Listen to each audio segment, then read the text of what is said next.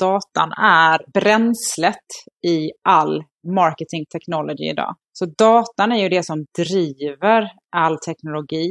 Det är också datan som driver AI och machine learning och så vidare. Det är ju core, det är ju bränslet, det är ju det som, utan det så är ju inte den här nya teknologin värd någonting. Den har ingenting att basera eller jobba med eller automatisera utifrån. Så data är ju core och det är ju det som gör mig så liksom, motiverad på dagarna att jobba med det här. är ju att Det är ju det som verkligen gör skillnad för att samhället kommer utvecklas eller för att bolag kommer kunna växa.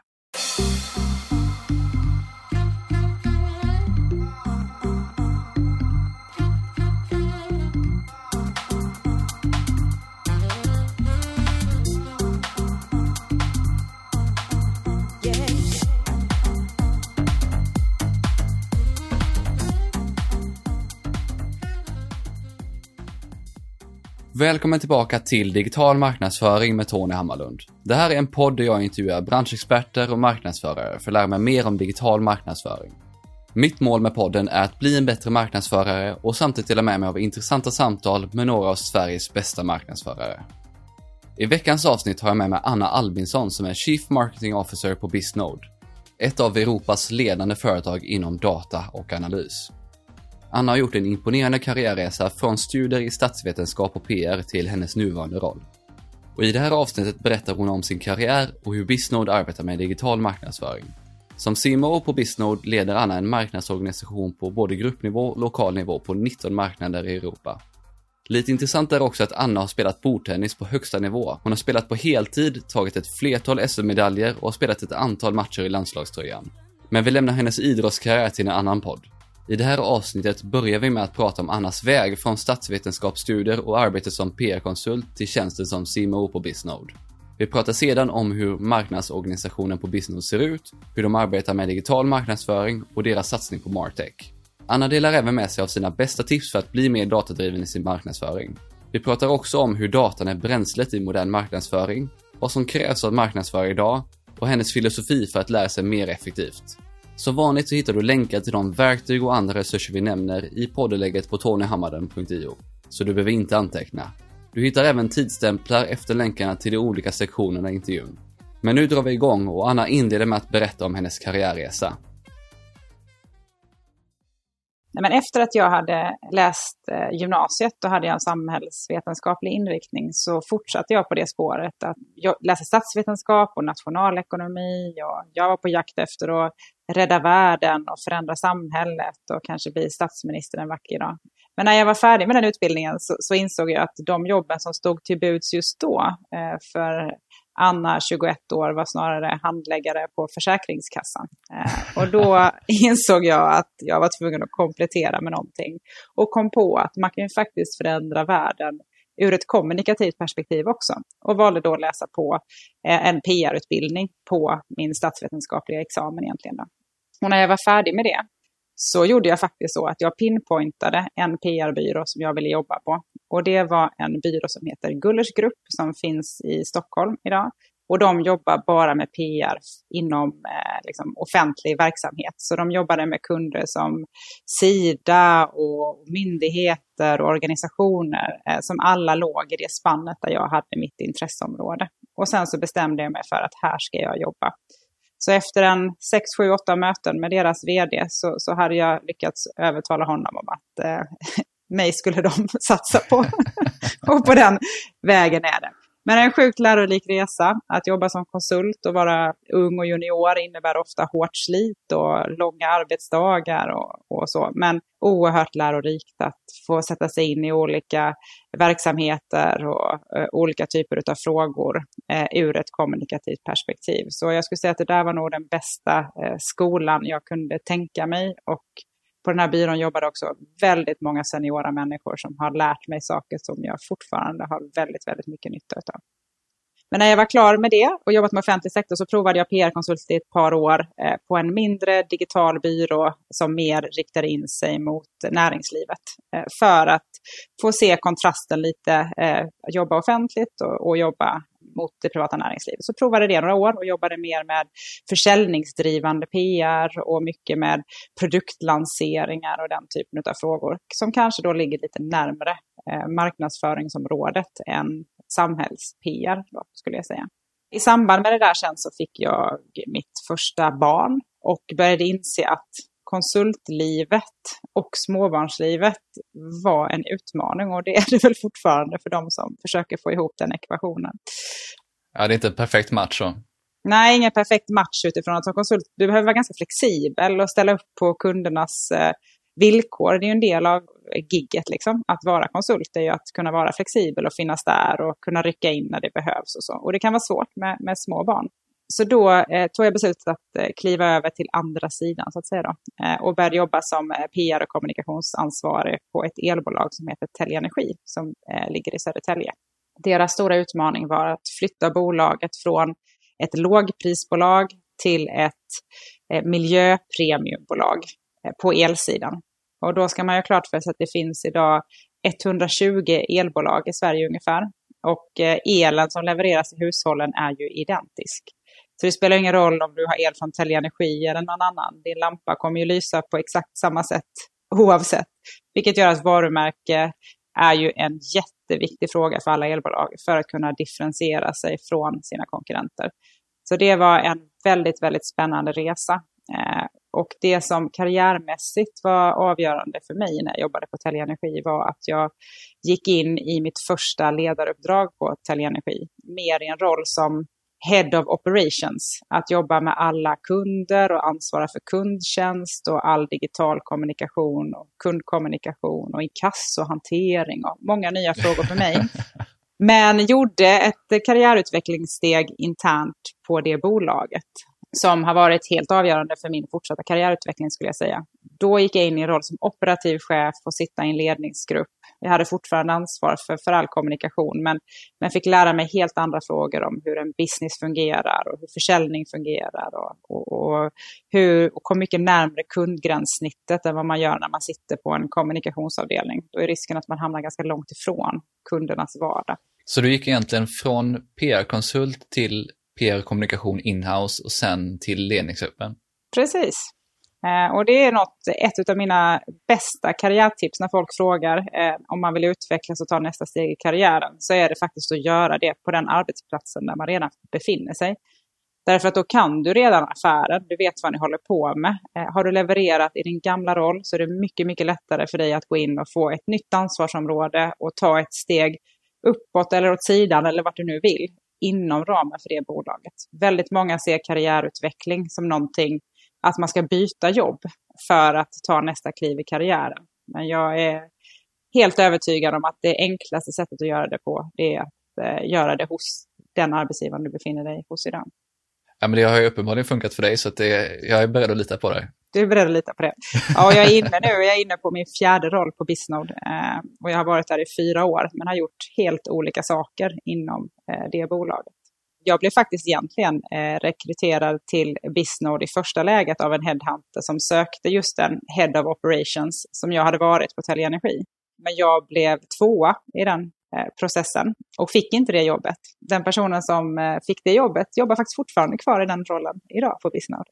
Men det Bisnode gjorde då var att man såg att det fanns en potential för mig att istället gå in i rollen som försäljningsdirektör när ett sånt jobb blev ledigt. Så några veckor senare så ringde dåvarande vd och frågade om jag kunde tänka mig att jobba med försäljning istället. Och det hade jag heller aldrig riktigt gjort då. Så det var också första gången jag gjorde det och gick in också då i ledningsgrupp och ansvarade för en försäljningsorganisation på 90 personer ungefär runt om i Sverige, i det svenska bolaget. Så det var helt nytt, eh, jättespännande, jättejätteroligt. När jag var färdig med det efter två år så klev jag in i en roll där jag var, jobbade lite som vds högra hand och drev en massa projekt internt som vi behövde göra. Och efter ett tag så, så eh, slutade eh, marknadschefen i Sverige i den svenska businessorganisationen. Och då, eftersom att jag hade åtminstone lite PR-bakgrund, så, så, tänkte vi att då kanske jag kunde köra det också. Och sen några månader senare så slutade vår CMO på Bisnode och då dök den möjligheten upp för mig. Så jag tror det här om att liksom, visar man framfötterna, levererar man, är man någon som, som man kan lita på, som är förändringsbenägen, så finns det i de flesta bolag idag oerhörda möjligheter att göra intern karriär snarare än att söka sig någon annanstans. Det är inspirerande att höra hur du har gått från helt olika roller, både från konsulthållet till inhouse och sen mellan PR-kommunikation och marknad och försäljning och så vidare. Så det är, det är riktigt intressant att höra. Nej, men det man, jag tänker det man får offra då för att ha en sån karriär är kanske att du inte är bäst inom ett specialistområde. Därför att du kan många områden, kanske lite mer övergripande. Jag skulle idag säga att mitt specialistområde, efter att ha jobbat med försäljning, operations, PR och marknad och affärsutveckling, är egentligen ledarskap skulle jag säga är en grej då. Förmågan att kunna leda och, och motivera team och få dem att prestera det, den kompetensen behövs oavsett var du befinner dig i en organisation. Om det är på en marknadsavdelning eller någon annanstans. Då. Och sen tror jag också att eh, fördelen är att, eh, att göra på det sättet är att det är en styrka i min roll som marknadschef idag. Att jag förstår de andra delarna av organisationen på ett annat sätt eftersom att jag har suttit i dem. Då. Men kanske på bekostnad av att man inte är liksom, som specialist eh, nördigast inom ett visst område eller så, utan, utan det, det jag har idag och som där, där det bolag, bolaget jag jobbar i ser ett värde handlar nog framför allt om bredden och ledarskapsbiten. Så man kan göra karriär på olika sätt, tänker jag. Men då är jag jätteintresserad av att höra hur din roll som CMO på Bisnode ser ut idag egentligen. Idag eh, som CMO på Bisnode så är mitt jobb att Eh, för det första ansvara för en marknadsavdelning på gruppnivå. Där jobbar ungefär 15 personer idag. Där vi gör kommunikation av olika slag som gynnar alla Bisnodes marknader. Vi tar investeringar som är gemensamma för alla länder. Så det är mitt direkta ansvar. Indirekt så är jag också ansvarig för alla våra 19 marknader och den marknadsföringen som görs i de länderna. Där finns det ungefär ett 40-tal personer till som sitter och jobbar med kommunikation och marknad på olika sätt och vis. Så det här är en balansgång mellan att bedriva lokal marknadsavdelning, ganska operativt i enskilda länder och samtidigt jobba strategiskt med marknadsföring ur ett helhetsperspektiv för Bisnode. Jättespännande balansgång. Vad är det roligaste med ditt jobb då? Alltså det roligaste med mitt jobb är ju att vi på Bisnode säljer vår tids viktigaste naturresurs, skulle jag säga. Det är så coolt. Det gör att jag får gåshud nästan varje dag. Det som data och analys kan göra för företag eller för samhället eh, när vi levererar saker till våra kunder och det värdet som de kan få ut av det varje dag. Där hämtar jag min motivation. Bisnodes affärsmodell är så rätt i tiden vi gör så coola grejer. Och jag har så mycket smarta människor runt omkring mig hela dagarna. Så jag är så lyckligt lottad över att både ha jobba med smarta marknadsförare inom den nischen, men också med alla, liksom, alla som kan dataanalys eh, på Bisnode idag. Det motiverar mig faktiskt att gå upp ur sängen varenda dag. Min utmaning idag som marknadschef för Bisnode är ju att förklara det här på marknadsföringsspråk till andra. Och det är en jätteutmaning som jag har. Hur får jag personer och bolag där ute att bli intresserade av oss? När du och jag pratar och du ger mig så här mycket tid att förklara vad jag håller på med så är det absolut inget problem för mig att, att på ett ärligt och öppet och engagerande sätt förklara allt det fantastiska som vi håller på med. Men min stora utmaning och eh, mitt teams stora utmaning är ju att förklara det för gemene man som inte orkar prata med mig en timme. Vilka är de viktigaste egenskaperna enligt dig då för att bli en riktigt duktig CMO? För det första så tror jag att ledarskap är jätte jätte, jätteviktigt. I många roller och i stabsfunktioner och sådär ibland så tror jag man går mer på specialistkompetens kanske än på ledarskap. Men det är så mycket människor involverade i det här som behöver samspela och jobba tillsammans. Och det kräver bra ledarskap på olika nivåer i den organisationen. Så det tror jag är jätteviktigt. Och sen så är det oerhört viktigt idag när du jobbar med marknadsföring eller andra delar av organisationen också, att du är förändringsbenägen det jag vet är att mitt jobb som det ser ut idag kommer inte se likadant ut om ett, två eller tre år. Det vet jag. Men vad det är som kommer ändras, det vet jag inte riktigt. Utan det handlar bara om att jag har ett öppet sinne och är beredd att förändra mig och sättet vi arbetar på för att nå framgång. Och sen tror jag också att du som CMO, eh, om du ska liksom vara långsiktig och leverera nytta till, till det bolaget du sitter i så behöver du ha en stor affärsförståelse och ett stort säljfokus för att lyckas eh, i ditt uppdrag. Så det är en rad olika delar. Du var inne lite på hur din marknadsorganisation ser ut och lite både på gruppnivå och på lokal nivå i de enskilda länderna. Så kan du beskriva lite mer om hur ni som marknadsorganisation ser ut? Bisnord är ett bolag i stor transformation. Vi bygger framtidens lösningar för de bolagen som vill jobba datadrivet på olika sätt och vis. Det har vi investerat jättemycket i de senaste åren.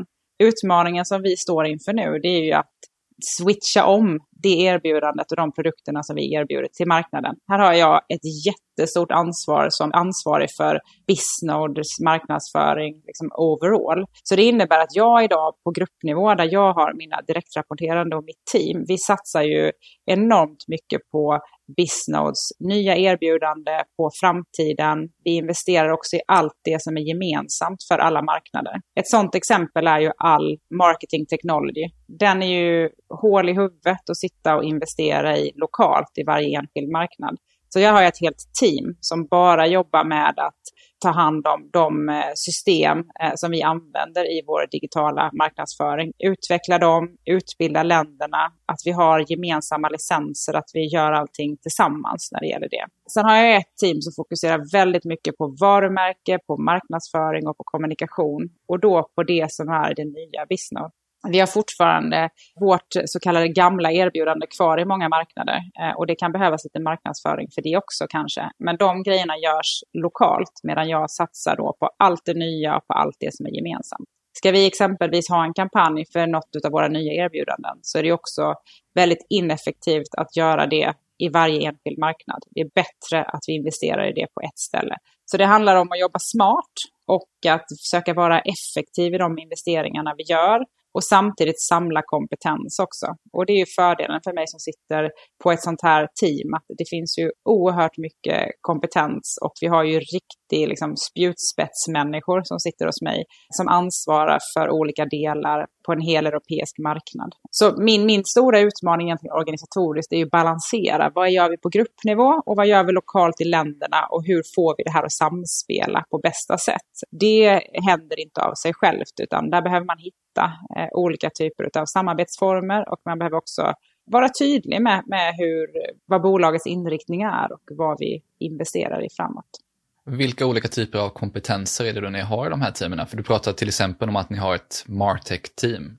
Och i det teamet så sitter de som ansvarar för den eh, marktecken som vi eh, investerar i gemensamt. Då har vi till exempel en person som ansvarar för Marketo, som är vår um, marketing automation-plattform på Bisnode.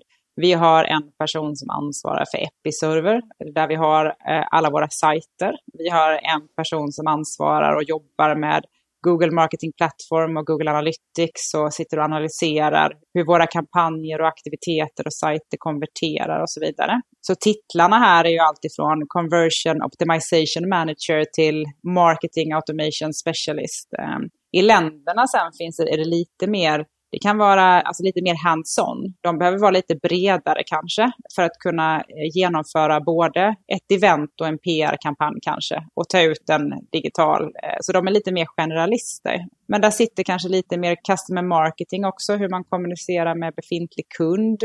Campaign managers kan sitta där eller event managers och sådär. Men det är klart att det är helt nya eh, titlar på den digitala marknadsavdelningen idag än hur det såg ut för ett par år sedan bara. Gör ni allting inhouse eller tar ni in extern hjälp med någonting inom marknadsföring? Majoriteten av det vi gör, ska jag säga, gör vi inhouse. Och det är ju alltifrån att producera grafiskt material till att utföra kampanjer och så vidare. Men ibland när det är tillfälliga insatser som att exempelvis ta fram ett helt nytt kampanjkoncept eller så, då kanske vi tar fram en byrå. Eller vi behöver expertkompetens för SEO till exempel, ja men då kanske vi kan ta in en expert på det. Så jag försöker bygga eh, marknadsavdelningen mer inhouse skulle jag säga, men med extern spetskompetens lite då och då. Så att eh, det är en mix, men jag tror väldigt mycket på att ha folk på plats och en anledning till det är att Bisnord också är ett bolag i stor transformation. Vi har vuxit via förvärv av många, många bolag och har en komplex struktur. Utmaningen för mig att jobba eh, med konsulter eller externa byråer är att vi har svårt att lyckas i exekveringen därför att vi är i ett sånt komplext sammanhang. Så jag behöver folk som jobbar hos mig, som vet hur vi fungerar, som känner folk i olika länder, som vet vem som gör vad och som lite har lite historik med sig. Byråer funkar jättebra, men just när det handlar om att göra ut, eh, och det är ju det som kommer avgöra om vi kommer lyckas eller inte. Vi kan ju ta fram världens bästa kampanj, men om inte vi lyckas genomföra den så är den ju värd inget. Jag tror på en kombination men med mycket fokus på inhouse. Men då kommer vi också in lite på det här hur ni faktiskt arbetar med digital marknadsföring idag. För det här är ju någonting som jag är jätteintresserad av att höra. Så det vi gör, nu är Bisnor ett B2B-bolag. Vi har ofta ganska stora affärer, ganska långa säljcykler att ta hänsyn till. Så den viktigaste motorn i vår digitala marknadsföring är ju att vi jobbar med marketing automation och olika typer av program och scoring med hjälp av content för att konvertera kunder över tid. När man också har säljcykler som ibland kanske är ett år eller två så är det också jätteviktigt att sälj och marknad går hand i hand här. Det handlar inte om att marknadsföra sig vid ett enskilt tillfälle mot en kund som sen går in och tas över av sälj, utan här gäller det ju att hitta sätt att samarbeta med. Men det som funkar bäst hos oss idag skulle jag säga, det är ju att vi befinner oss ute i den digitala miljön på olika sätt och vis. Vi eh, jobbar ju såklart med paid och banners och SEO och sociala medier och så vidare. Och den vägen, så, så med hjälp av allt det content som vi skapar, så ingår vi i en relation med folk där ute. Startar ofta upp e-mailprogram av olika slag med content. Försöker varva digital kommunikation med IRL-aktiviteter, vad det nu kan vara, men exempelvis frukostseminarier eller events. Så det handlar också om att korsa liksom, digitala aktiviteter med riktiga IRL-träffar och sådär. För jag tror att det behövs fortfarande och kanske kommer behövas ännu mer framöver. Eh, där saker och ting, det är fortfarande människor som ska göra affärer med människor. Även om vi gör digital marknadsföring så är det inte en maskin som ska göra affärer med en maskin. Och det tror jag att vi behöver ha respekt för och se det mänskliga perspektivet i den digitala omställningen. Och när du säger att ni arbetar med content och marketing och automation så blir jag intresserad av just att höra lite, hur ser den kundresan ut för om vi tar nu det här nya erbjudandet som ni har? För det första, det viktigaste för oss är att få kunder intresserade och förstå vad man kan göra med dataanalys. Och det är en ganska så generell kommunikation mot kund. Sen handlar det om att få dem att konvertera beroende på var man befinner sig idag. Jag brukar säga att man ska börja där man har som mest ont, där huvudvärken är som allra, allra störst. Och det är lite olika för olika kunder. Men det är väldigt få som orkar ta ett holistiskt datadrivet perspektiv på en och samma gång. Så om vi tar marknadsföring till exempel då, så kanske det är så att du har alldeles för låg ROI på dina kampanjer ja, men då tycker jag att då börjar vi där och grotta i varför är det så? Vad är det som gör att du, eh, att du inte får den effekten som du har? Riktar du dig mot rätt målgrupper? Är du i rätt kanal? Eh, ligger du timingmässigt korrekt? Eh, och så vidare.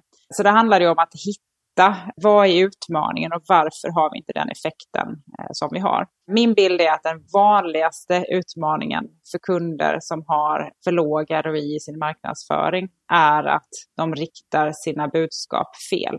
Man brukar ju säga att 60 procent av en marknadsbudget läggs på målgrupper som man vet inte är intresserade av att köpa produkter eller tjänster.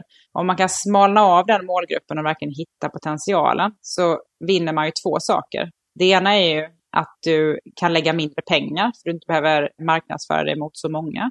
Det andra är ju att du dessutom inte liksom, eh, spammar folk. Vi gjorde en undersökning nyligen som visade att 85 procent av svenskarna är jättetrötta på felriktad reklam. Och det påverkar också ditt varumärke när du ligger och pumpar ut kommunikation mot kunder som inte är ett dugg intresserade av ditt erbjudande.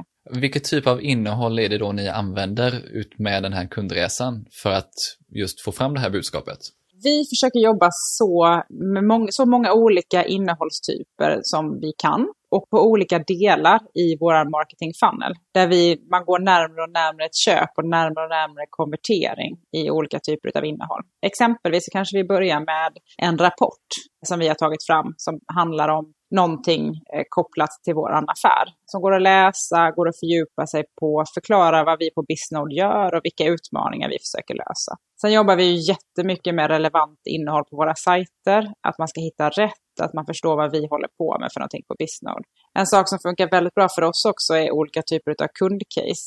Eftersom dataanalys är ganska komplext och, och, sådär, och svårt att förstå kanske, så är det väldigt effektfullt att visa upp hur andra har gjort och vilka effekter de har fått på sin datadrivna resa. Så kundcase är en väldigt viktig innehållsparameter för oss. Och sen fortfarande så, så, fungerar faktiskt event då väldigt bra för oss när det gäller att hitta nya kunder. Och jag tror att det handlar om dels att vi jobbar inom B2B. Vi har komplexa produkter och långa säljcykler. Och du vill gärna träffa någon kanske innan du, du ska handla någonting för ett par hundratusen eller miljoner kanske. Eh, och i det sammanhanget så funkar events väldigt, väldigt bra om du får in det som en naturlig del i din content path mot kunden.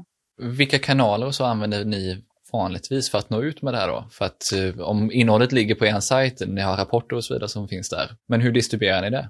Vi försöker jobba då som många andra så omnichannel som vi kan. Vi jobbar med paid media såklart. Eh, vi jobbar sociala medier väldigt, väldigt mycket, framför allt på LinkedIn. En del Facebook och Instagram också, men väldigt mycket LinkedIn. Vi jobbar ju med SEO såklart. Vi jobbar med våra e-mailprogram och vi jobbar väldigt mycket med våra sajter, att få dem att konvertera bättre. Där ligger vi och analyserar hela tiden vad som funkar, vad som inte funkar, varför konverteringen går upp eller går ner till exempel. Sen har vi ju erbjudanden hos oss. Vissa går väldigt snabbt, eh, att man köper någon mindre produkt eller tjänst. Då kan man, det är nästan så att man skulle kunna köpa dem online och det går väldigt, väldigt fort.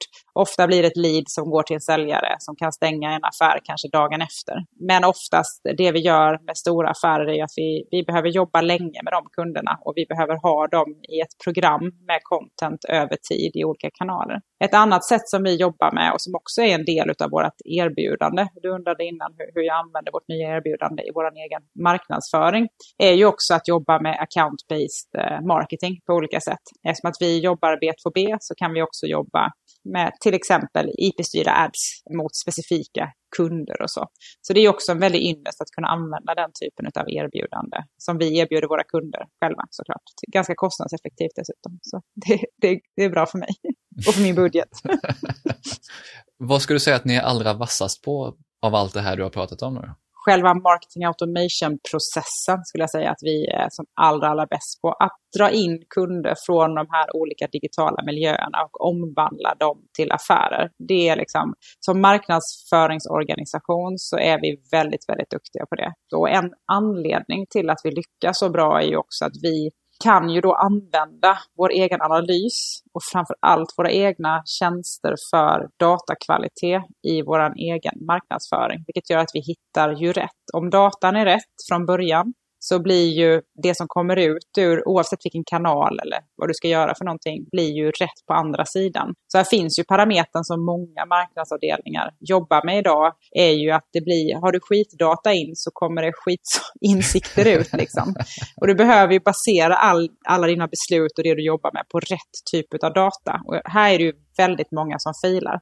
Ett snitt-CRM-system är out to date i snitt 40 procent av datan är inte uppdaterad i ett genomsnittligt CRM idag. Om det är grunden för ditt datadrivna marknadsföringsarbete så förstår vi ju själva, ja, det blir inte riktigt optimalt på andra sidan.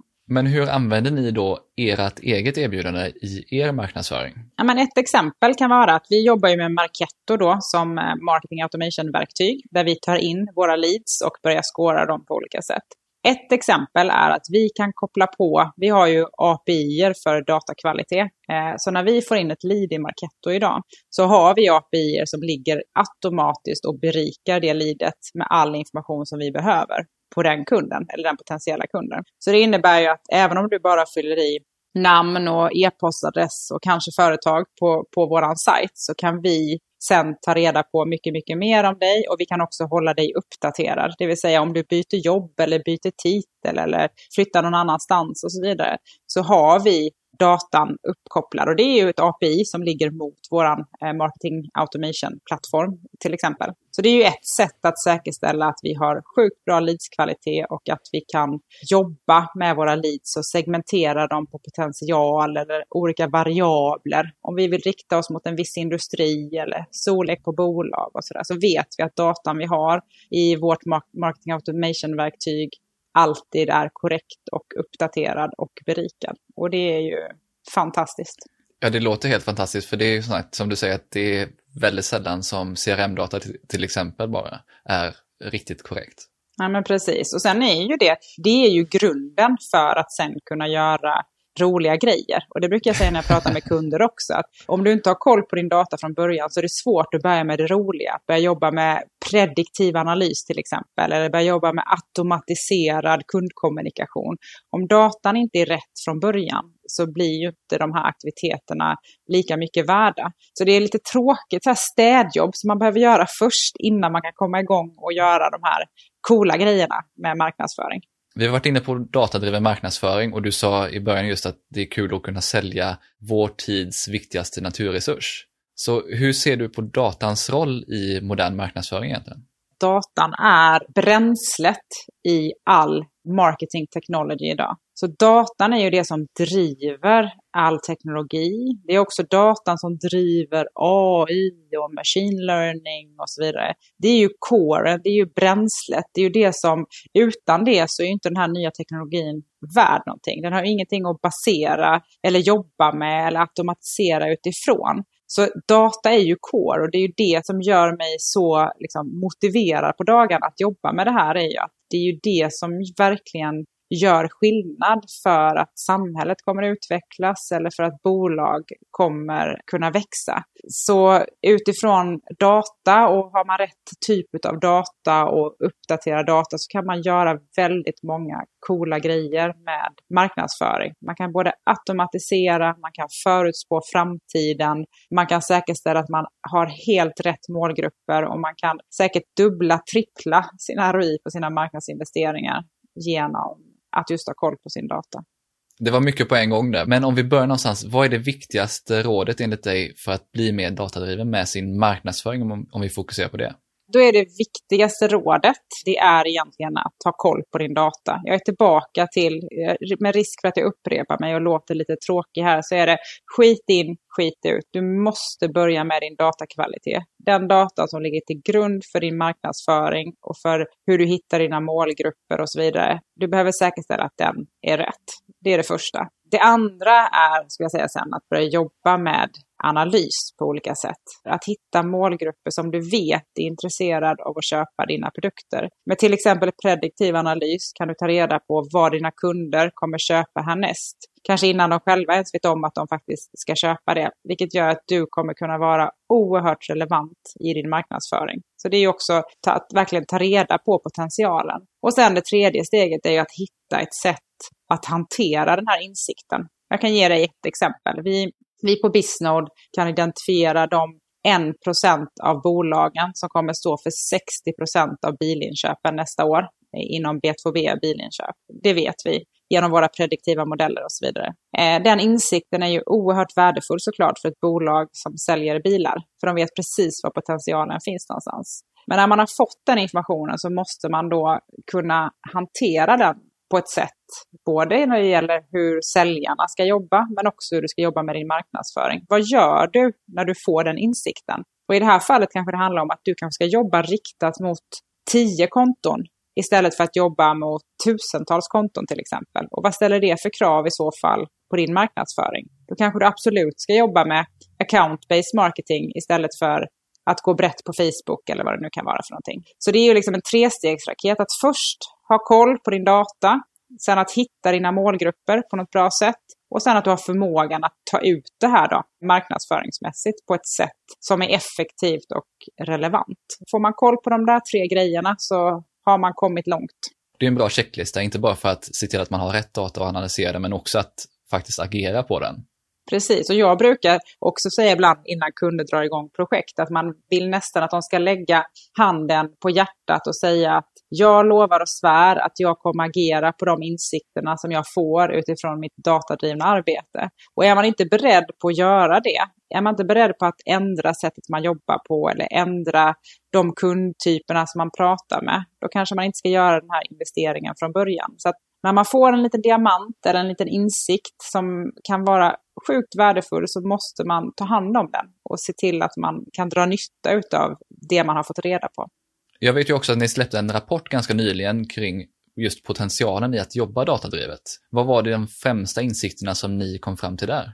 Ja, det vi gjorde var att vi intervjuade 300 C-level-personer, alltså höga chefer runt om i Europa i olika branscher och i olika industrier. Hur man jobbar datadrivet och vad potentialen finns i det. Och jag skulle säga att de viktigaste insikterna är dels att över hälften av de här cheferna tror att de kommer vara helt out of business 2030 om de inte förbättrar sitt sätt att jobba med data och analys. Och det är också en insikt som är väldigt motiverande för mig som såklart eh, säljer det här erbjudandet. En annan jätteviktig insikt är att de säger att de baserar ungefär en fjärdedel av sina strategiska beslut på magkänsla. Eh, men de önskar kanske att det oftare var eh, datadrivna beslut. Och, en sista insikt, om jag ska välja en tredje, är ju att Eh, den största utmaningen för bolag i Europa att bli mer datadrivna idag är data i sig såklart. Att eh, de behöver ha tillgång till data, ha mer data och vara liksom helt compliant med sin data och följa lagen och så. Men sen kommer frågor kopplat till personer som jobbar i organisationen. Det är den största utmaningen för bolag att bli mer datadrivna idag att ha rätt kompetens, att få de här kompetenserna att samarbeta med varandra, att minska det interna motståndet i att bli mer datadriven, att ha rätt typ av ledarskap och så vidare. Så det här är ju en spännande resa där teknik och processer och data och allt det här ska möta människorna. Liksom. Och, och, man behöver ta sig igenom både teknik, processer och människor i min erfarenhet för att eh, bli en mer datadriven organisation. Men vi tenderar att underinvestera i people-perspektivet. Så det ska bli spännande att se hur det här blir i framtiden. Jag har ju läst rapporten och jag tyckte det var riktigt intressant och det var just det här människoperspektivet, det du pratade om sist. Just det är ju otroligt intressant att det är ju, är ju så avgörande vilka personer man har på företaget om man ska kunna arbeta på det här sättet. Precis, och alla vet ju också att det är avgörande. Men jag tror att de actions vi tar i bolag idag, när vi ska bli mer datadrivet, då tänker vi inte på människorna. Vi tänker inte på att de behöver utbildning, att de behöver känna att de är med, att vi behöver få olika kompetenser att samspela med varandra och så vidare. Så det är mer att vi, vi underinvesterar och glömmer det perspektivet, vilket gör att vi inte lyckas fullt ut i vår eh, datadrivna resa. Ja, men jag, så att jag slänger in länken där man kan hitta den här rapporten så kan, eh, när man har lyssnat så kan man också kolla in den där. Ja, det är bara att ladda ner, så det får du jättegärna göra. Du nämnde tidigare att ni lägger en ganska ordentlig del av er budget också på Martech. Så jag är ju alltid intresserad av att höra lite vilka typer av verktyg, tjänster eller teknik som man också använder i sin marknadsföring. Ja, idag så lägger vi ungefär en tredjedel av våra investeringar i eh, olika, typer utav, ja, olika typer av marketing technology. Så såg det inte ut för bara några år sedan. Det här är ju en utmaning som många marknadsavdelningar har idag, att budgeten ska räcka till till det här fast man kanske inte får lika mycket eh, tillskott. Så det gäller att göra det på ett smart sätt. Och som jag nämnde tidigare så gör vi ju de här investeringarna på gruppnivå, så vi har gemensam struktur för alla våra 19 marknader. Vi har valt att investera i tre core-plattformar som är liksom våran core för att kunna bedriva datadriven marknadsföring. Det första är Episerver, där vi har alla våra sajter. Eh, sen har vi Google Marketing Platform där vi har vår Analytics men också Ads och, och, och komma ut till den vägen. Och sen så har vi Marketo som då är vårt eh, Marketing Automation-verktyg. Och i den bästa utav alla världar, gäller för några utav våra marknader idag, så är också Marketo sedan i sin tur integrerat med ett CRM-system, till exempel Salesforce. Och när det funkar, då får vi ju en, en loop här som gör att leadsen går direkt ifrån Marketo, de skåras i Marketo och när de är färdigskårade så går de över i CRM och till säljorganisationen. Och vi kan följa eh, hur det går med våra leads. Vad de ligger i för typ av fas, eftersom att vi har ganska långa säljcyklar, och hur mycket intäkter vi har i förhållande till de leadsen som, som vi eh, drar in. Så på marknadsföringssidan så är det Episerver, Google Marketing Platform och Marketo. Men också då i samarbete med CRM som, som då ägs, eh, inte i vår organisation, men som är ett viktigt verktyg för oss för att kunna få en feedback loop och få tillbaka eh, ROI på, på de marknadsinvesteringarna som vi gör. Vid sidan av de här core-systemen då så testar vi en massa olika saker och har supporting systems. Jag tror att vi har en 10-12 stycken idag kanske, men de byts ut lite löpande. Eh, och det kan vara allt ifrån att vi har idag till exempel Snap Engage för att kunna eh, ha kommunikation med våra kunder på vår sajt i ett chattverktyg. Vi har GoToWebinar för att bedriva webbinar som en del i vår eh, content path och så vidare. Så här finns det en rad olika typer av supporting system till våran core. Men de byter vi ut lite då och då och vi provar oss fram och så vidare. Då. Men, men core är de här tre stycken då ihop med, med vårt CRM. Är det något av de här supporting-systemen någonting som du tycker är extra häftigt som ni har testat det senaste? Nej, men jag skulle nog säga att chattverktyget eh, funkar väldigt, väldigt bra idag. Alltså om jag ska se ut ROI, det kanske inte är superspännande, men om man ser till business value så har vi nästan lika mycket leads idag som kommer ifrån våra chattar som kommer in andra vägen utifrån vår marketing automation-process och, och de övriga kanalerna. Chatten funkar oerhört bra för att driva leads med kunder och för det har vi Snap Engage då. Eh, så, så jag går nog på business value där och säger att det finns säkert andra varianter som är motsvarande, men jag kan verkligen rekommendera den kanalen för att driva försäljning. Som sagt, verktyg är någonting som jag är jätteintresserad Inte bara för att få en lista, men det är lite att höra hur andra anammar olika typer av verktyg och lite hur man tänker framför allt. Och det är som sagt en stor del av investeringen på marknadsavdelningar idag. Så det är en viktig fråga att prata om i marknadsföringssammanhang. Men, men återigen, att även om du har rätt typ av verktyg, om du har fel data och fel kompetens och inte rätt människor som jobbar hos dig, så kommer inte du få ut det bästa av det. Så du behöver kombinera det där med både rätt folk och med rätt data. Och på tal om folk och personer som man har på företaget, vi var inne tidigare på hur ett marknadsteam ser ut. Men jag skulle gärna vilja höra lite hur du ser på vad en duktig digital marknadsförare behöver kunna idag egentligen. Utgångspunkten för det här eh, skulle jag säga är att du idag då har ett jobb och en roll på ett bolag utifrån din kompetens. Den kompetensen kommer inte, och den rollen kommer inte se likadan ut om ett, två, tre år. Det kommer vara annorlunda. Så en av de viktigaste kompetenserna ska jag säga att ha med sig som digital marknadsförare idag, det är att ha rätt inställning, att vara förändringsbenägen, att skapa affärsförståelse eh, och vara beredd på att min, lill, min, min box idag, som min roll är boxad, den kommer se annorlunda ut om ett par år. Och det är jag beredd på och jag är beredd att förändras. Sen tror jag att såklart att vi behöver ju spjutspetskompetens inom olika områden. Så det är inte det jag säger, men, men kompetensen i sig Eh, är bara en del av att få pusslet att funka och för att vara eh, lyckosam och kunna utvecklas i sin karriär så behöver man även de här andra delarna som kanske då uppfattas som lite mjukare och som man inte pratar så, kanske, så mycket om men som är oerhört viktiga på en arbetsplats idag i ett digitaliserat samhälle. En, ett kunskapsområde som jag tittar väldigt mycket in på nu eh, framåt för Bisnode det handlar om analytisk kunskap nu sitter jag ju då i ett bolag återigen som har analytisk kunskap och data som sin core business. Men vi har inte så många anställda på marknadsavdelningen och som inte kanske gör det ur egentligen ett generellt marknadsföringsperspektiv. Så att ha koll på, jag tror vi kommer få se mycket mer data scientists, eh, olika typer av analytiker på marknadsavdelningarna framåt. Det har redan börjat hända och, och flera bolag är redan där.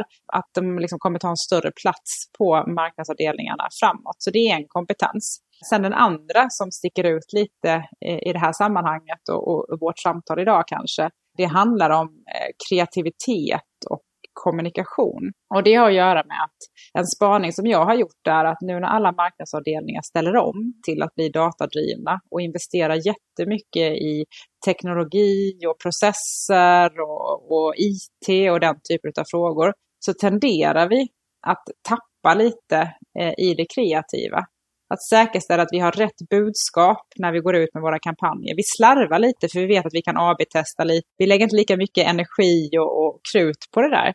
Och faran med det är ju att om du är datadriven, om du kan hitta dina målgrupper specifikt, om du hittar din potential och din diamant och sen så kommunicerar du på ett felaktigt sätt mot den målgruppen, då tar du ju en jätterisk.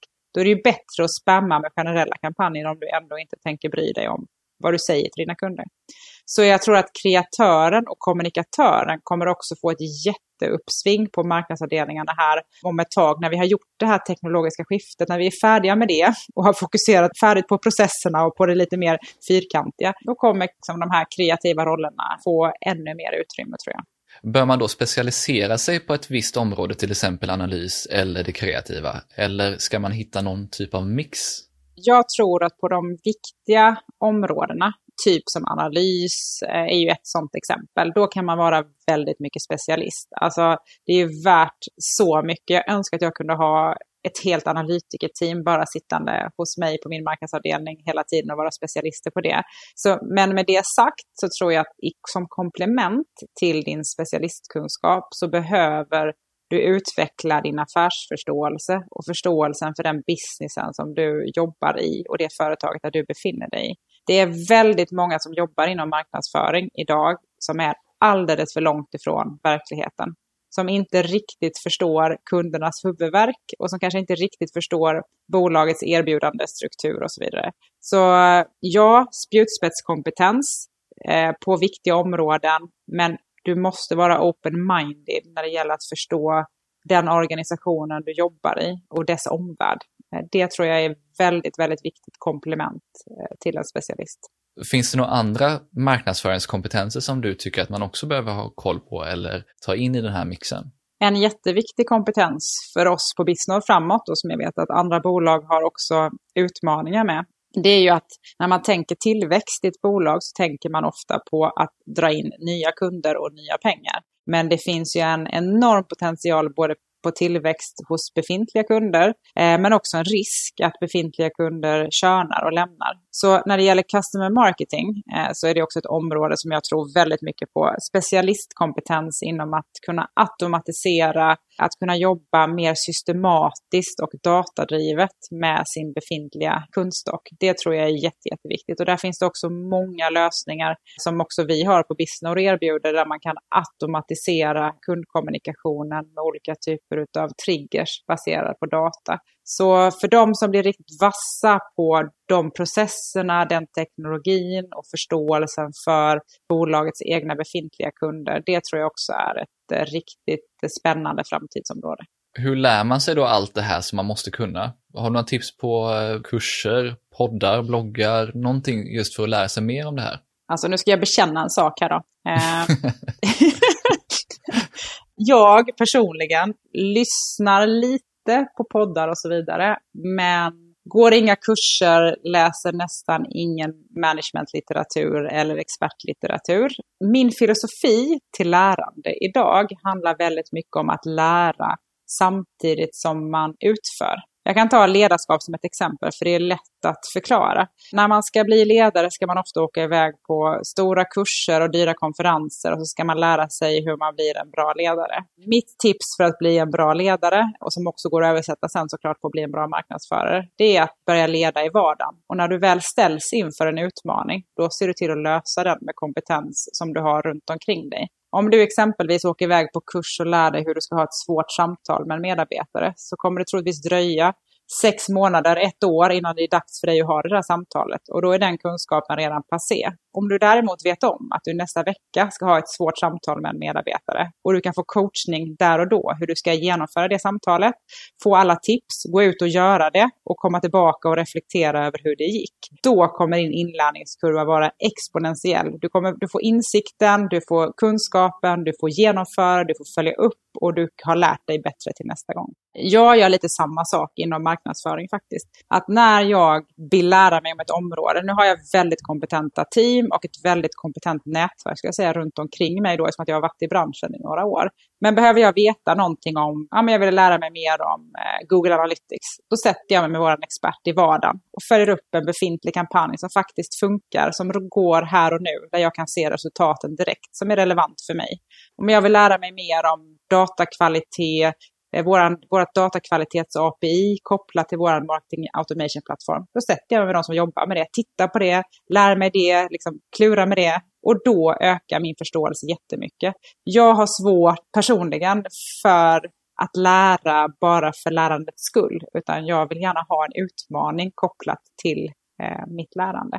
Så det är mitt tips på att lära sig saker och lära sig dem fort. Det är att ta tag i utmaningarna när de dyker upp och då kanske läsa på, ringa en kompis, fråga en kollega och sen faktiskt genomföra direkt kopplat till det. Så det är mitt bästa inlärningstips faktiskt. Gäller det även om du skulle sätta dig i skorna för någon som är marknadsförare som inte har den här organisationen kring sig? Eller att man är ny, man är, kommer nyexad som marknadsföringsstudent? Ja, men jag skulle rekommendera samma typ av förhållningssätt. Sen förstår jag att jag är väldigt lyckligt lottad som sitter på en stor organisation av experter och har möjlighet att fråga en massa saker. Men du kan fortfarande när du kommer in eh, som nyexad börja identifiera eh, folk som jobbar, som är smarta i din organisation. Du kan fråga om du får vara med, du kan ställa nyfikna frågor. De allra flesta älskar ju att prata om det de är bra på. Det är ju en mänsklig mekanism. Så det gäller att kunna använda den. Att hitta de som är duktiga och fråga, får jag hänga med dig på det här mötet till exempel? Eller får jag kolla hur du jobbar och så vidare? Det, jag rekommenderar det jättemycket. Sen finns det garanterat liksom böcker och litteratur och poddar som den här till exempel som kan ge en liksom lite inspiration och kicka igång saker och så. Men om det ska bli långsiktigt hållbart ur ett liksom utbildningssyfte så tror jag man behöver verkligen förena själva utbildningssituationen med någon typ av konkret genomförande. Ett annat sätt är ju att skaffa sig, eh, när man kommer in tänker jag som ny, eh, även oss som har jobbat länge, att skaffa sig en mentor. Jag gjorde det när jag kom in eh, på Bisnode och skulle börja jobba med digital datadriven marknadsföring. Och som sagt, det var ett av mina första då, marknadschefsgig. Så jag kände att jag behövde en mentor, men då kanske jag inte behövde en Eh, mentor som mer en, en, var en yngre person som är mycket mer eh, inne i det här området som kan lära mig det som jag saknar och där jag kanske kan bidra med någonting eftersom att jag har fler år på arbetsmarknaden. Men att begära en, en mentor på sin arbetsplats kan också vara ett tips för att komma igång och eh, utvecklas. Men med det är inte sagt att jag inte liksom, tar till mig eh, liksom, forskning eller tar till mig eh, saker i branschen och så vidare. Men jag gör det ofta kopplat till att jag har en utmaning. Jag ställdes inför en sån häromdagen när jag skulle försöka bevisa för koncernledningen att vi borde investera mer i, i marknadsföring eh, i Bisnode. Hur vet jag det då? Hur tar jag reda på det? Hur hittar jag rimliga siffror kopplat till det?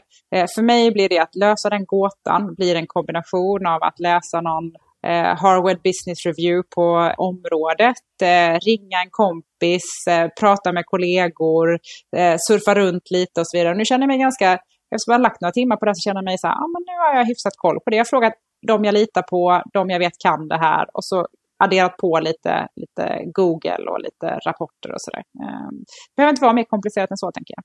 Det är jättekul att höra liksom hur man tänker kring just för att samla in kunskap. För vissa är ju just att man samlar in över tid och man lyssnar och läser och någonstans absorberar det och så kommer det upp när man mest behöver det. Och andra just som du pratar om lite mer on demand när behovet uppstår någonstans att göra det. Att då tar man verkligen action för att lära sig det.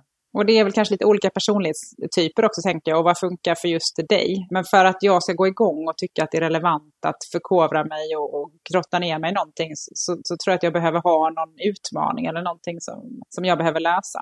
Ett annat tips på de som är nyexade är ju också verkligen att när du söker jobb så ska du klart ha ett jobb med där din expertkompetens kommer till nytta och så vidare. Men se också till att välja en riktigt bra chef som vill vara med och utveckla eh, dig tillsammans med dig. Det är värt mer än alla kurser i hela världen. Att ha någon som kan, finns där, som supportar, som supportar dig i din utveckling och som ger dig möjligheter och litar på dig och skapar utrymme för din expertis. Det är ovärderligt. Det tycker jag är ett superbra tips att avsluta med. Men innan vi avslutar så tänkte jag kolla, för att du pratar ju om att ni producerar väldigt mycket bra innehåll på Bisnode. Så var följer man er allra bäst någonstans och tar del av det här? Det bästa stället att följa oss på ska jag säga är på Bisnodes LinkedIn. Där hittar ni det mesta av vårt content när det gäller hur man jobbar datadrivet och hur man jobbar med datadriven marknadsföring. Så följ oss där. Men hur följer man dig bäst då? Det är nog eh, samma kanal faktiskt. LinkedIn är den bästa kanalen för att följa mig. Det är där jag eh, hänger mest och det är där vi har vår målgrupp och våra kunder. Så där är det bäst uppdaterat. Men sen finns det också IRL. Så man kan alltid höra av sig till mig och så kanske man kan ta en lunch eller så. Jag trivs att eh, pendla mellan digitalt landskap och IRL. Tack så hemskt mycket för idag, Anna. Tack själv. Tack för att jag fick vara med. Det var riktigt kul att prata med Anna som är sjukt passionerad kring dataanalys samt dess roll inom modern marknadsföring.